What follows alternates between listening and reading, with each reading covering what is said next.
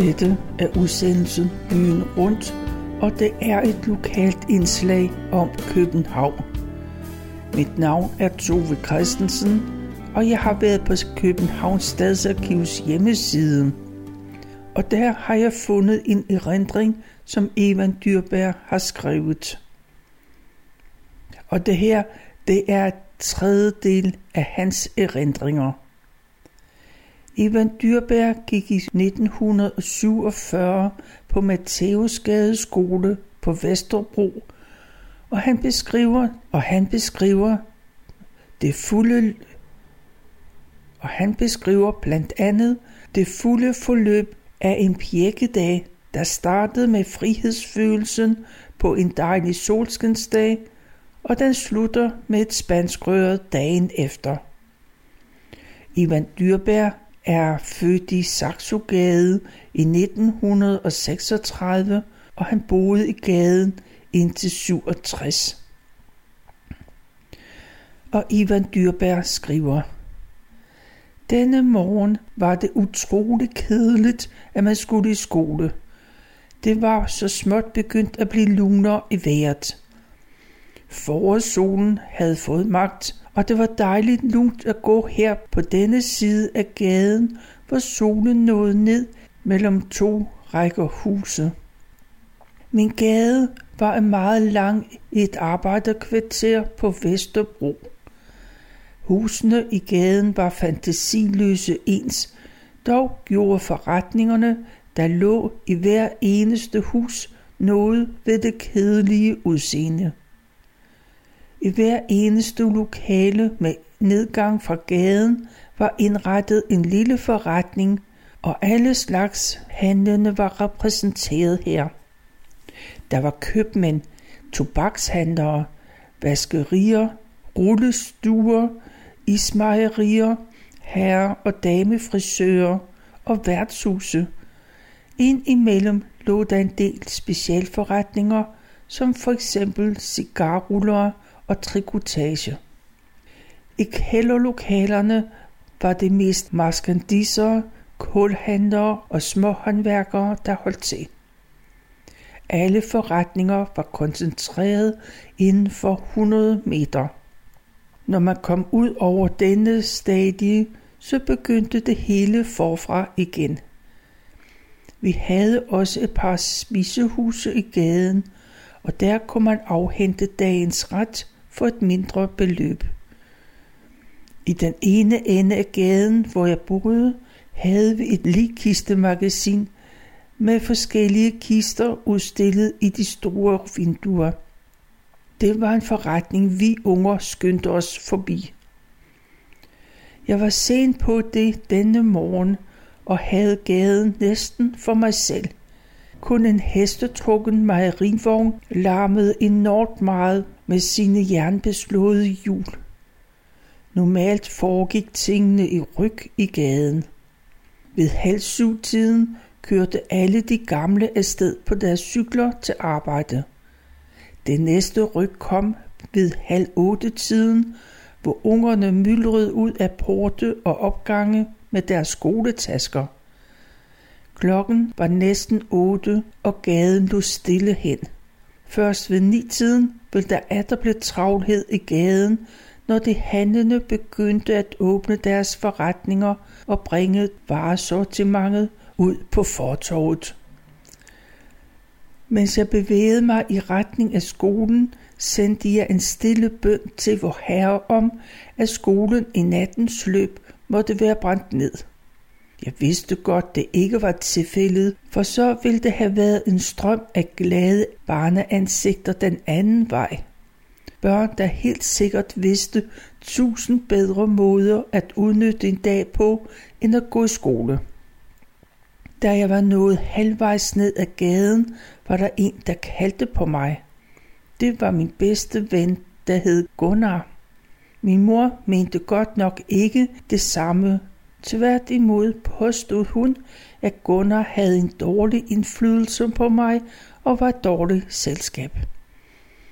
Gunnar havde stået og ventet på mig, og jeg vidste godt hvorfor. Han ville have, at vi tog os en pjekkedag. I starten var jeg ikke rigtig med på den, for jeg vidste godt, hvilken ballade det ville blive, hvis det blev opdaget. Men hvem sagde, det ville blive opdaget? Gunnar lukkede og spurgte, om det virkelig var min mening at gå i skole, når vejret var så fint. Jeg prøvede at være standhaftig over for hans lokkeri, men da han nævnte, at vi jo alligevel ville komme for sent, og derfor var sikre på at få en eftersædning, der havde han overbevist mig om det komplet håbløse at gå i skole den dag. For ud over de seks timer, vi skulle udholde, så kunne vi se frem til en ekstra time som straf for, at vi kom for sent. Når nu jeg tænker rigtig efter, havde vi religionstime denne dag, og vi skulle kunne en salme uden ad. Det eneste, jeg kunne huske af den salme var, gik alle konger frem på rad i deres magt og vælde, ej det mindste blad at sætte på en nælle. Jeg kunne godt se, at det ikke var nok til at stille gedebukken tilfreds, når der var omkring 100 vers i salmen. Man kunne måske være heldig at være den lykkelige del af klassens dårligste forberedte elever, som gedebukken ikke kunne nå at høre, inden klokken ringede timen ud og gav os en uges frist til at lære salmen. Det skete dog aldrig. Ugen efter vil vi møde lige så uforberedte til religionstimen, for man havde jo så meget, man skulle nå i den alder.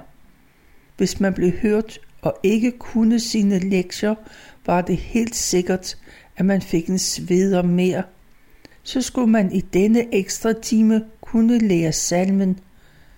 Hele situationen så derfor ret håbløs ud. Med alle de sveder, man kunne forvente i løbet af dagen, ville man aldrig komme hjem igen.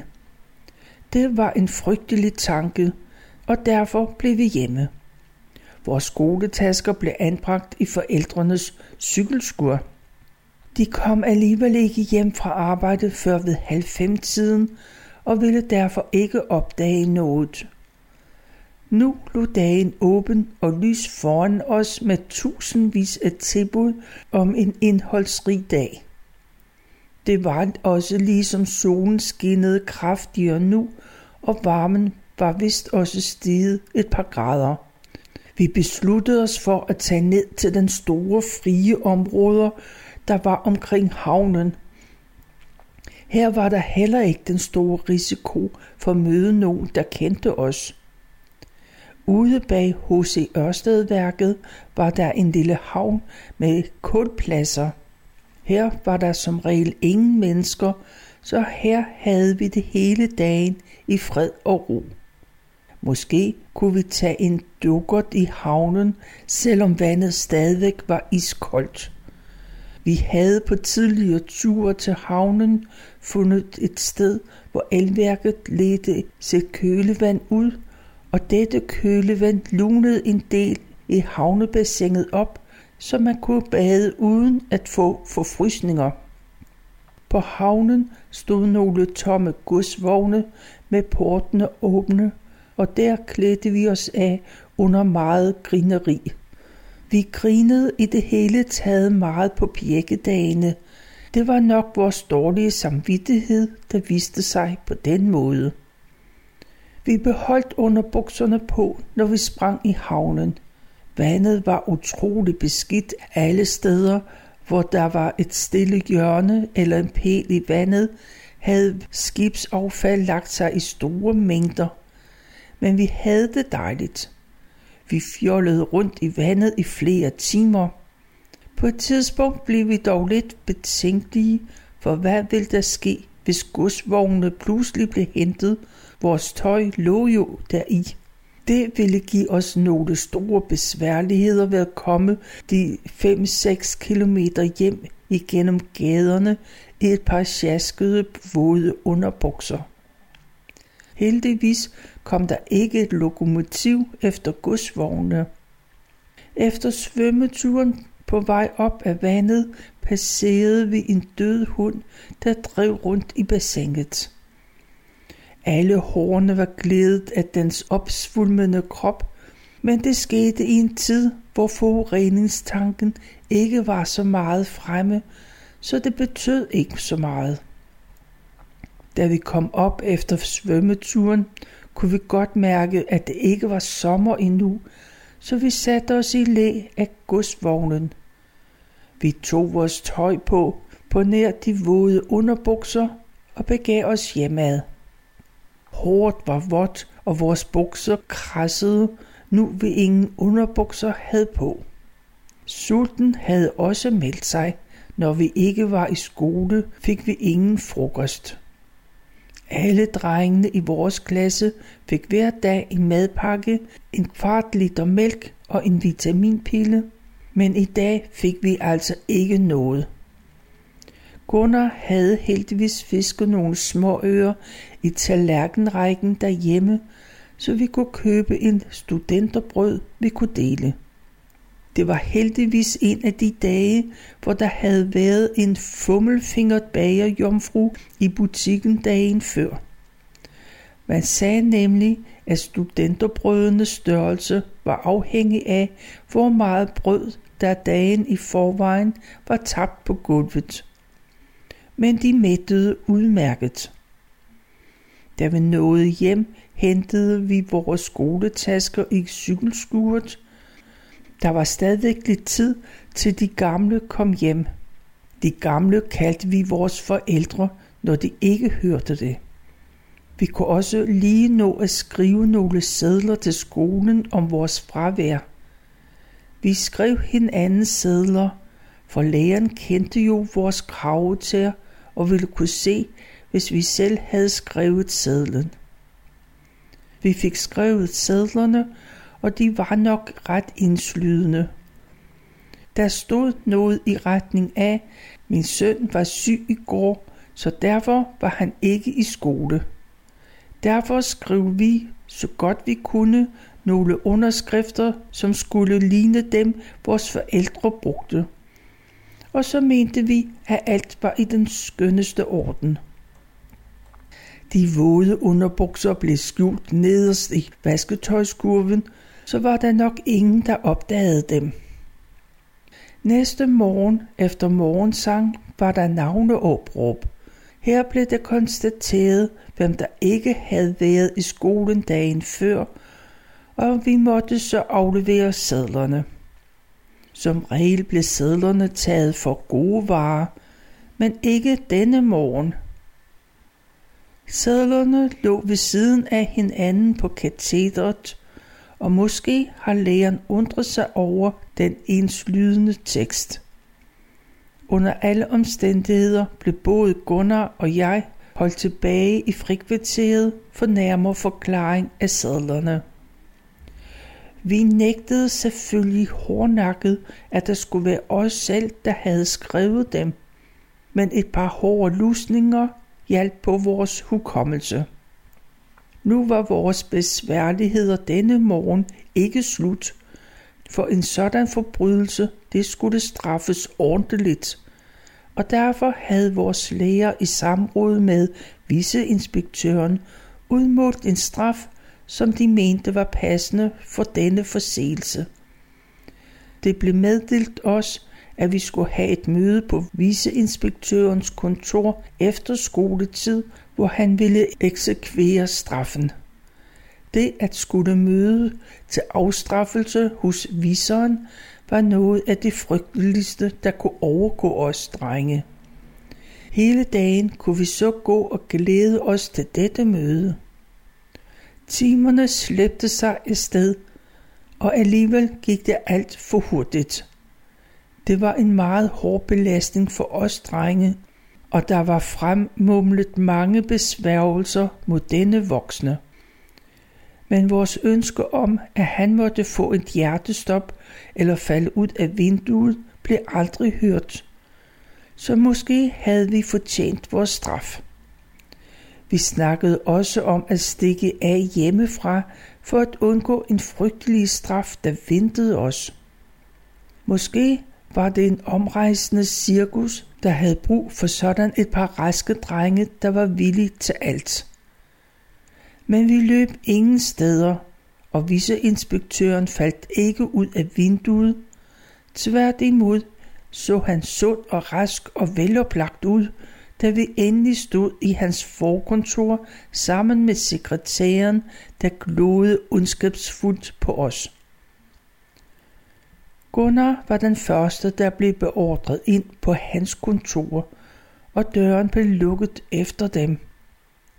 Jeg havde på fornemmelsen, at jeg stod i flere timer og lyttede til stemmerne, der trængte ud til os. Jeg hørte tydeligt ekspeditørens hårde stemme og Gunnars gråd. Efter et stykke tid lød det også tumult derinde, og jeg kunne forestille mig, hvordan Gunnar prøvede at undgå straffen, mens han skreg om noget. Straffen blev til sidst udført, og jeg kunne tydeligt høre de seks gange spanskrøret vinede gennem luften og ramte Gunnars spændte baller, efterfyldt af et hyl fra ham. I det øjeblik var jeg i stand til at gøre alt for at undgå min straf. Jeg overvejede at flygte eller springe ud af vinduet. Kontoret lå på femte sal. Men sekretæren holdt et vågent øje med mig, samtidig med, at hun rode med sine papirer på skrivebordet. Til sidst blev døren til den inderste kontor åbnet, og Gunnar kom ud med et meget forpint udtryk i ansigtet, der var helt opløst af gråd. I hånden havde han et stykke papir, og han havde til synlædende svært ved at gå. Nu var det min tur, og jeg prøvede at undgå at komme ind ved at stemme hænderne mod dørkarmen. En ordentlig træk i øret fik man dog hurtigt indenfor, og døren blev lukket. På viceinspektørens kontor var der halvmørkt med reoler fyldt med bøger hele vejen rundt. Det eneste, der lyste op i rummet, det var nogle gule spanskrør, der stod lænet op af væggen. Viceinspektøren sagde en hel bunke om den skrækkelige forbrydelse, jeg havde begået. Jeg hørte ikke ret meget af det, han sagde. Jeg var alt for skrækslagen. Men jeg indrømmede alt i håb om, at min straf ville blive mindre, og at jeg kunne formidle stenansigtet foran mig, selvom jeg godt vidste, at han aldrig lod nogen slippe. Om sider rejste han sig, og tiden var inde. Han kommanderede mig hen til en stige, hvor jeg skulle holde fast i et trin. Jeg gjorde det, så jeg næsten stod lige op, men jeg blev beordret ned og holdt i det nederste trin. Spanskrøret vinede gennem luften, og jeg kunne lige nå at ønske, at jeg ville dø, inden slaget ramte mig. Men jeg døde ikke, og slaget ramte med stor kraft på mine spændte baller. Der faldt fem slag mere, og bagefter kunne jeg næsten ikke rejse mig op, og han havde straffet mig med et helt udtrykløst ansigt. Efter afstraffelsen skrev viceinspektøren en seddel til mine forældre, som de begge skulle underskrive. Heri var der gjort rede for mine sønner, og jeg vidste, hvordan det ville gå, når mine forældre fik denne besked. Afstraffelsen vil fortsætte hjemme. Der var ingen mulighed for at lave nummer med meddelelsen fra skolen. Det turde vi simpelthen ikke over for denne viceinspektør. Efter disse to dage passede vi skole meget længe, indtil oplevelsen var skudt tilbage i erindringen, og det atter var en morgen, hvor solen skinnede varm og indbydende. Det var pirkedage, og så skal vi høre om børnelokkere. Du må aldrig tale med fremmede mænd. Det var en påmindelse, vi næsten dagligt fik. Man forklarede også, hvor snu børnelokkerne var, når de ville bortføre os børn. De lokkede med bolcher eller ti øre, men det ville ende med, at vi havnede i en kælder, hvor de gjorde forfærdelige ting med os, og som regel blev vi slået ihjel bagefter. Man prøvede også at tegne et billede af disse mænd. Det var som regel nogle lurvet klædte mænd med en uheldig udseende, og dem var der mange af i vores kvarter. I hvert fald mente vi at se dem alle vegne. Det var ikke kun os børn, der så dem. De voksne kiggede også skævt til enige mænd, der så lidt anderledes ud. På et tidspunkt boede jeg i en ejendom, hvor der i stuen boede en enlig grønthandler. Forretningen havde en enkelt værelse bag i, og der boede grønthandleren. Han var meget høj og knoklet. Han havde et aflangt ansigt, hvor det, man lagde mest mærke til, var hans tænder. De var store og gule og meget uregelmæssige. Han bar altid en alt for stor hvid kittel, der slaskede om hans ranglede skikkelse. Han var vist nok meget flink over for børnene, der kom i forretningen, men børnene var lidt bange for ham. Det var en kølig søndag eftermiddag, hvor der ikke var mange mennesker på gaden. Der var vist nok hørespil i radioen. En kvinde rendte ind i gårdene og kom hurtigt igen. Hun så bange ud. Et ægtepar, der kom gående, blev stanset af kvinden, der spurgte, om de ikke havde set en lille lyshåret pige på seks år. Ægteparet havde ikke set pigen, med tilbud at hjælpe med lede. De enkelte forbipasserende blev spurgt, og til sidst var der samlet en lille flok, der hele tiden voksede om den grædende kvinde.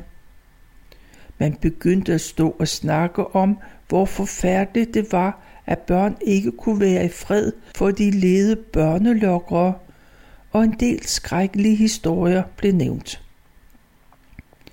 Nogle tilskuere ledte stadigvæk i den nærmeste gårde og kælderhalse, og stemningen blev mere og mere ophidset.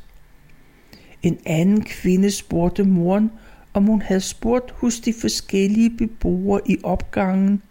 Det havde hun. Det eneste, der ikke havde lukket op, det var grønthandleren i stuen. En af de tilstedeværende mænd mente, at det var mærkeligt, at grønthandleren ikke lukkede op, og foreslog, at man skulle forsøge igen. Og han og en anden gik ind i opgangen og op ad de tre trin til grønthandlerens dør. Flere af de andre mænd trængte også ind i opgangen. Kvinderne kiggede ind af opgangsdøren. Der blev banket på døren kraftigere og kraftigere, og mændene blev enige om, at nu vil de sprænge døren. Men inden de nåede at komme i gang, lød der en del udbrud ude fra gaden. Den lille savnede pige var kommet ud af naboejendom, hvor hun havde besøgt en legekammerat. Aktionen mod grønthandlerens dør blev opgivet, og de aggressive mænd kom ud på gaden og luskede i alle retninger. Jeg ved ikke, om grønthandleren hørte om søndagens hændelser, men forretningen blev hurtigt herefter overtaget af en anden. Vores naboejendom var et nybygget hus, der havde afløst et herberg for hjemløse mænd, drevet af frelsens hær. Herberget var jævnet med jorden, og i stedet for havde man bygget et hus, som ingen af gadens beboere havde råd til at bo i. I lejlighederne var der centralvarme, der var altan, og der var toiletter, og der var vist nok også brusebad. Vi unger, der var vant til at gå på lokommerne i gården, var vildt misundelige. Og vi var naturligvis ikke meget for lege med de unger, der boede i sådanne luksusforhold. Nu boede der heller ikke mange børn i ejendommen. Derimod boede der en del luder med deres alfonser. Det var ikke fordi vi så meget til pigebørnene, som man kaldte dem, når der var børn i nærheden. Men sent om aftenen kom de frem. De havde deres arbejdsplads på hjørnet ved Vesterbrogade, hvor de stod og så forførende ud indtil en kunde. Sådan kaldte man mændene, når der var børn til stede, at de henvendte sig. Så fulgte pigen og kunden hen til nummer 8 og forsvandt i opgangen. Et kvarter efter var pigen tilbage på hjørnet. Jeg så en del af pigerne, for jeg havde et næsten fast job med at gå i byen for dem eller luftet deres hunde. Jeg tjente mange gode lommepenge, som straks blev omsat til slik. Et af de mere faste steder, jeg hentede noget til en af pigerne, det var cigarhandler på Vesterbro Gade. I al den tid jeg kom der, skulle jeg bare bede om 10 stykker, så vidste cigarhandleren, hvad det var. Men jeg levede i uvidenhed meget længe.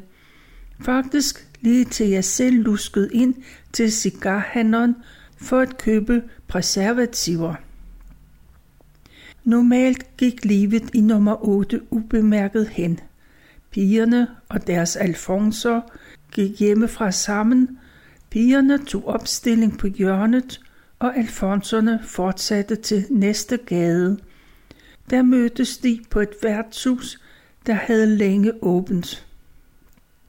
Tiden blev fordrevet med kortspil og rafling. Her sad de så til arbejdsdagen var slut for bierne, og de blev hentet hjem. Af og til havde de sat flere penge til, end pigerne havde tjent, og så kunne der godt blive beladet.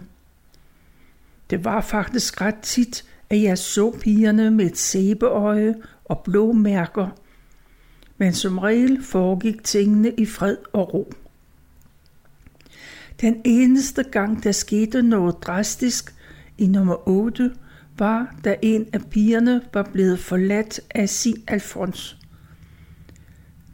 Det havde taget så hårdt på hende, at hun havde taget for mange piller og var død. Der var åbenbart ingen, der savnede hende, for først da det bredte sig en underlig lugt i opgangen, tilkaldte man en ambulance. Ambulancefolkene bar hende ud i lagenet. Hun var gået i opløsning. På et tidspunkt havde jeg et bydrengejob hos en tobakshandler. Her startede jeg, når jeg kom hjem fra skole, med at bringe varer ud til forskellige kunder i nabolaget. Det meste af det var overkommeligt, men en gang imellem var der en kunde, der skulle have en hel kasse øl bragt. Dengang var det 50 øl i en kasse, så de varede godt til. Som regel boede kunden altid imellem 3. og 5. sal, så det var tunge opgaver at transportere en kasse øl op til dem. Nogle af kunderne var lette at betjene. Der var for eksempel ham, der hver dag fik bragt to flasker hvidvin op, og han lå altid i sin seng. Og det var utrolig rodet og ildelugtende i værelset. Der stod en spand ved sengen, men der var toilet i lejligheden, så han brugte den til at kaste op i. Det var et trist billede, man havde i hovedet, når man gik ned fra lejligheden. Men en dag skulle der ikke bringes mere hvidvin op til manden. Han var død. Og det var så langt jeg nåede med tredje del af Ivan Dyrbærs erindringer. Du kan læse om dem på Københavns Stadsarkivs hjemmeside.